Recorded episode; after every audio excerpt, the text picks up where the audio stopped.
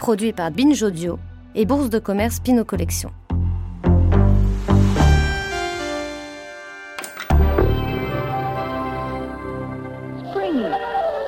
bouncy, silky, manageable. Great for you and your little girl too. La petite fille éteint brusquement la télévision. Elle quitte le salon pour se diriger lentement jusqu'à sa chambre. Elle a à peine 10 ans et elle est seule. Ses parents sont affairés à leurs occupations. Ses frères et sœurs ne sont pas là. Ils ont leur vie maintenant. Ce sont déjà des adultes. Dans la chambre, elle ouvre un cahier à ligne. Sur la couverture, elle a tracé trois mots. A Cindy Book, le livre de Cindy. Elle feuillette les premières pages. À la suite de photos de famille qu'elle a soigneusement collées, elle entreprend d'en disposer d'autres. Des clichés qu'elle a pris avec son brownie. Pas un gâteau, hein, mais un appareil photo simple, bon marché, qu'elle a reçu comme cadeau. Sur l'un des clichés, on voit sa bouille de bébé.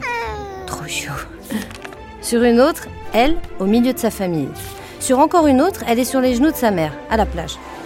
Elle prend un stylo et écrit That's me, suivi d'une virgule sous la première. C'est moi. Puis elle recommence et écrit les mêmes mots sous la deuxième. C'est moi, c'est moi. Elle entoure son visage sur la photo qui la montre avec d'autres enfants. C'est moi, écrit-elle en dessous. C'est moi. Si on n'a pas compris avec ça que c'était bien elle, que cherche-t-elle à dire Sinon, acclamer son existence? Dix ans plus tard, elle est en école d'art. Elle retrouve ce livre d'enfant, marqueur de mémoire de ses jeunes années. Elle pourrait le jeter, le mettre dans un carton, assigner au grenier comme un souvenir lointain. Mais elle décide de le poursuivre. Elle ajoute donc des photos. Des photos d'identité, et puis d'elle, debout devant la cheminée, la main dans celle d'un petit ami, ou assise autour d'une table, riant. La femme qu'elle est devenue reprend le stylo et écrit à son tour That's me, sous chacune des photos. C'est moi, c'est moi, c'est moi. Cette femme s'appelle Cindy Sherman. Elle est l'une des artistes les plus importantes de notre époque. Ce carnet est devenu une trace tangible de ses premiers pas photographiques, mais aussi de sa conscience d'être un individu unique. Dans son travail, elle ne se mettra plus en scène, elle, Cindy Sherman. Non, à partir de la fin des années 70, elle va prendre des masques pour incarner des personnages fictifs inspirés de la culture populaire ou de la société américaine, se transformer pour leur donner vie. Une œuvre d'une cohérence rare, souvent ironique, qui interroge notre identité, identité sociale, identité de genre, la féminité, mais aussi l'érotisme, le grotesque, la terreur. Chaque photo de Cindy Sherman nous interpelle par son esthétique soignée et son ambiguïté. Chacune d'elles met à mal les préjugés, les classifications, les conventions.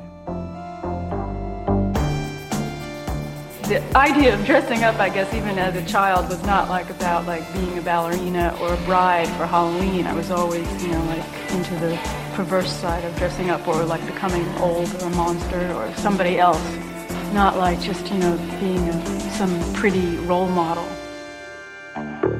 Ça a commencé comme ça. Cindy Sherman grandit dans une famille de la middle class à Huntington, Long Island, une banlieue paisible à une soixantaine de kilomètres de New York. Née en 1954, elle est la petite dernière d'une famille de cinq enfants, dont le plus jeune a 9 ans de plus qu'elle. Elle dira à quel point elle a eu conscience, enfant, que cette fratrie avait déjà une existence avant elle, dont elle se sentait exclue. Ce qu'elle aime, c'est se déguiser, devenir quelqu'un d'autre. Et pas une fée ou une princesse, hein, comme le font toutes les petites filles bien élevées elle se travestit en vieille dame, en sorcière ou même en monstre, puisant dans les vieilles affaires héritées de sa grand-mère. Sympa pour la mamie. À cette époque prospère des États-Unis, Cindy grandit avec les premières grandes heures de la télévision. La culture populaire s'incarne dans des feuilletons, des sitcoms comme I Love Lucy, où règne le comique de situation et un jeu d'acteurs délicieusement exagéré. Fine, you're doing splendidly. Speed it up a little!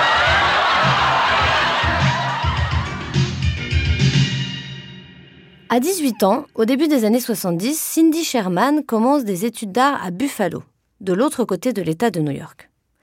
Elle y fait une rencontre déterminante, celle de Robert Longo, étudiant en art comme elle, passionné, charismatique et déjà très actif dans le milieu. Il l'initie notamment à l'art conceptuel qui domine l'époque. Pas de panique, je vais vous expliquer ce que c'est. L'art conceptuel, c'est faire passer l'idée, le concept, avant la réalisation de l'œuvre elle-même. C'est mettre de côté l'esthétisme pur. Cette démarche permet de mélanger les supports, d'associer du texte à de l'image, de la performance ou toute autre forme. Cindy Sherman y est sensible. D'autant qu'une professeure de son cours de photographie l'encourage à travailler sur l'idée plus que sur la technique. Elle se tourne donc vers la photo. Elle s'imprègne également de films expérimentaux, comme La Jetée de Chris Marker. Une œuvre saisissante qui raconte une histoire fictionnelle entièrement composée d'images fixes. C'est au fond de ces limbes qu'il reçut le message des hommes de l'avenir.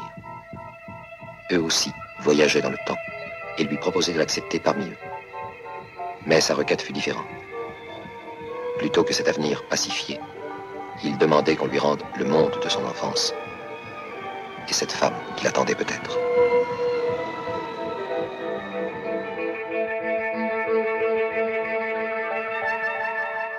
En 1976, quelques mois après l'obtention de son diplôme, elle travaille à ses premières œuvres déjà teintées des thèmes qui l'obsèdent, l'identité sociale, la représentation de la féminité, le macabre. Ambiance.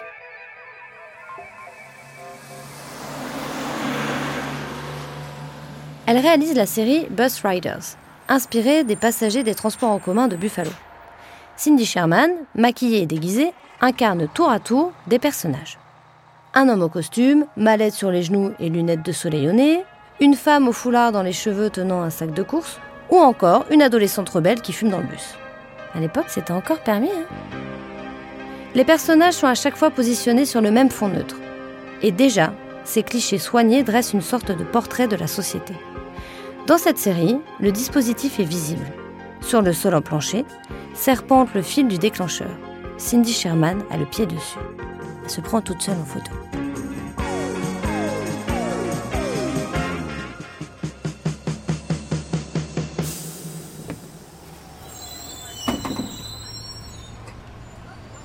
Cindy a grandi à quelques dizaines de kilomètres de New York, sans jamais y mettre un pied, ou presque.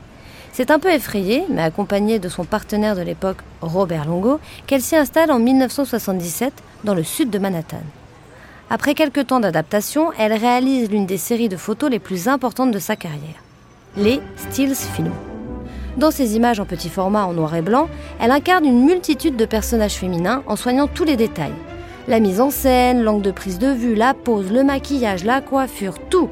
Fortiche, Cindy. C'est bien simple, on croirait carrément des photographies de plateau de cinéma. De Marilyn Monroe, de Monica Vitti ou même de Brigitte Bardot. C'est vous dire. Mais jamais une référence à un film n'est réellement explicite. Cindy fait appel à l'imaginaire cinématographique, au film noir américain des années 50 ou encore la nouvelle vague européenne.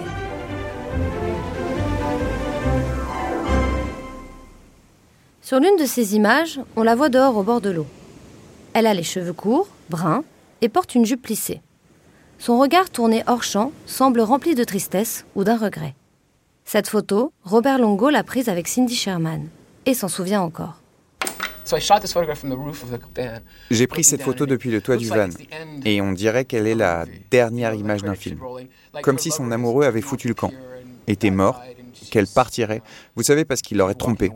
Ce qui est génial avec ces images, ce n'est pas tant ce que vous regardez, c'est qu'elles disent aussi ce qui s'est passé avant et ce qui s'est passé après. Les photos troublent par leur réalisme, leur vérité. Cindy Sherman les construit comme un peintre élaborerait un tableau, n'omettant aucun détail. En artiste. Sa technique est toujours la même. Elle travaille seule et elle est à tous les postes. Elle se sert de perruques, de costumes, de maquillage et des prothèses lui permettant de travailler et de transformer son visage. Elle incarne ses personnages et en aucun cas ne considère ses photographies comme des autoportraits. Ce sont des rôles, des fictions.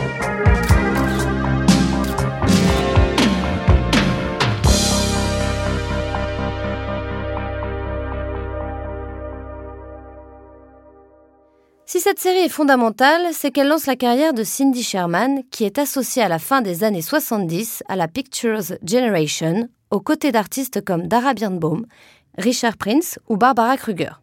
Leur spécificité est de s'appuyer sur les images des médias de masse, la publicité ou le cinéma, et d'en détourner les représentations, les codes, les stéréotypes.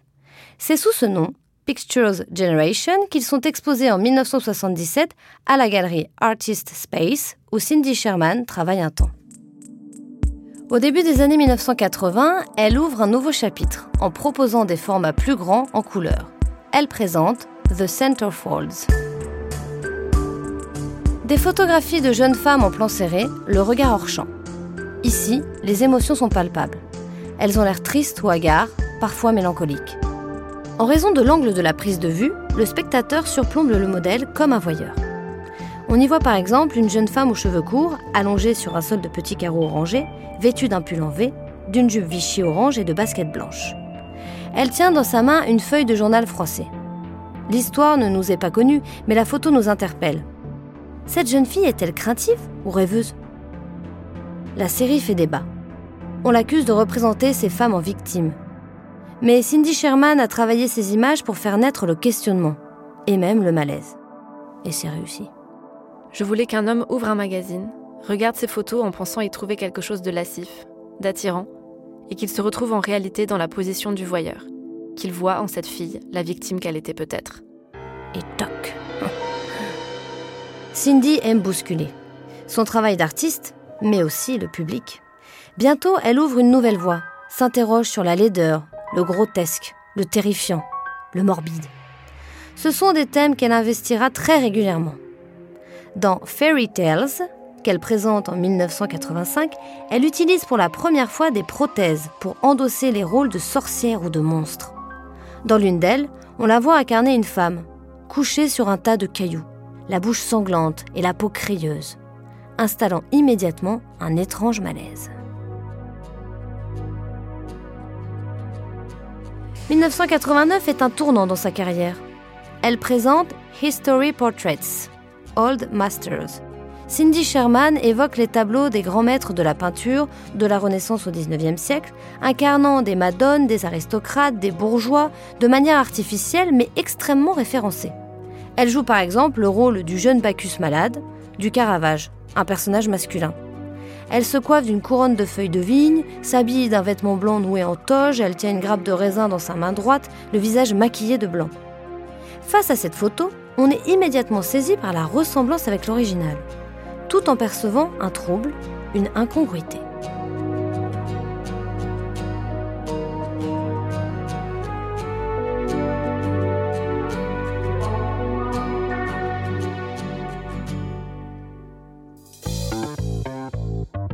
Le succès est sans précédent.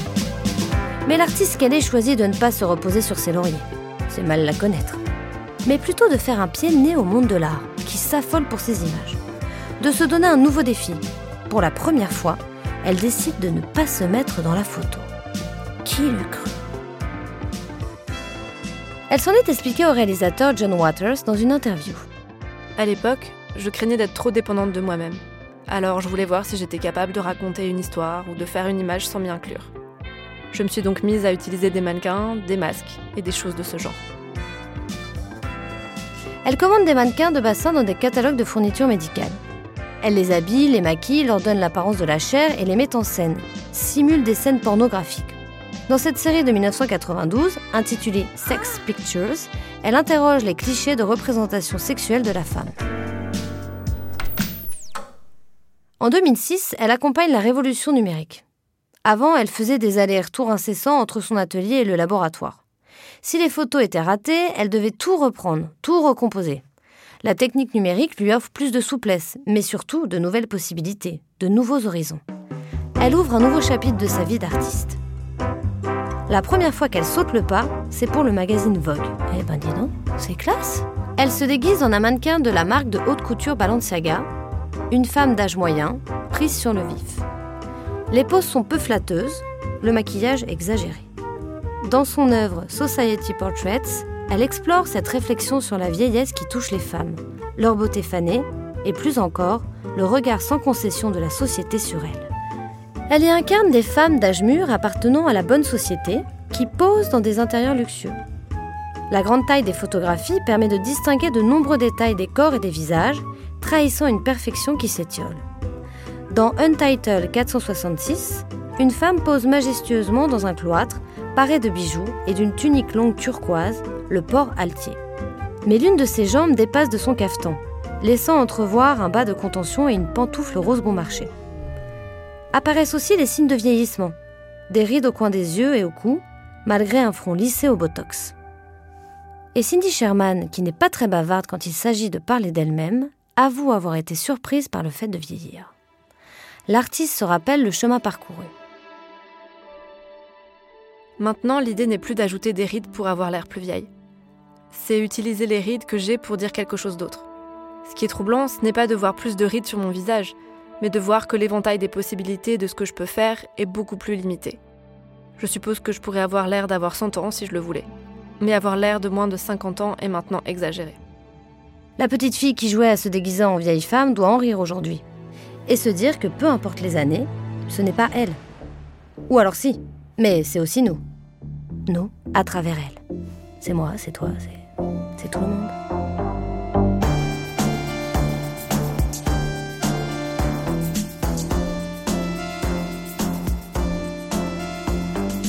Ça a commencé comme ça est un podcast Binge Audio, Bourse de commerce Pinot Collection, écrit par Caroline Alazi, raconté par moi-même, Marie Papillon, et réalisé par Solène Moulin et Maxime Singer.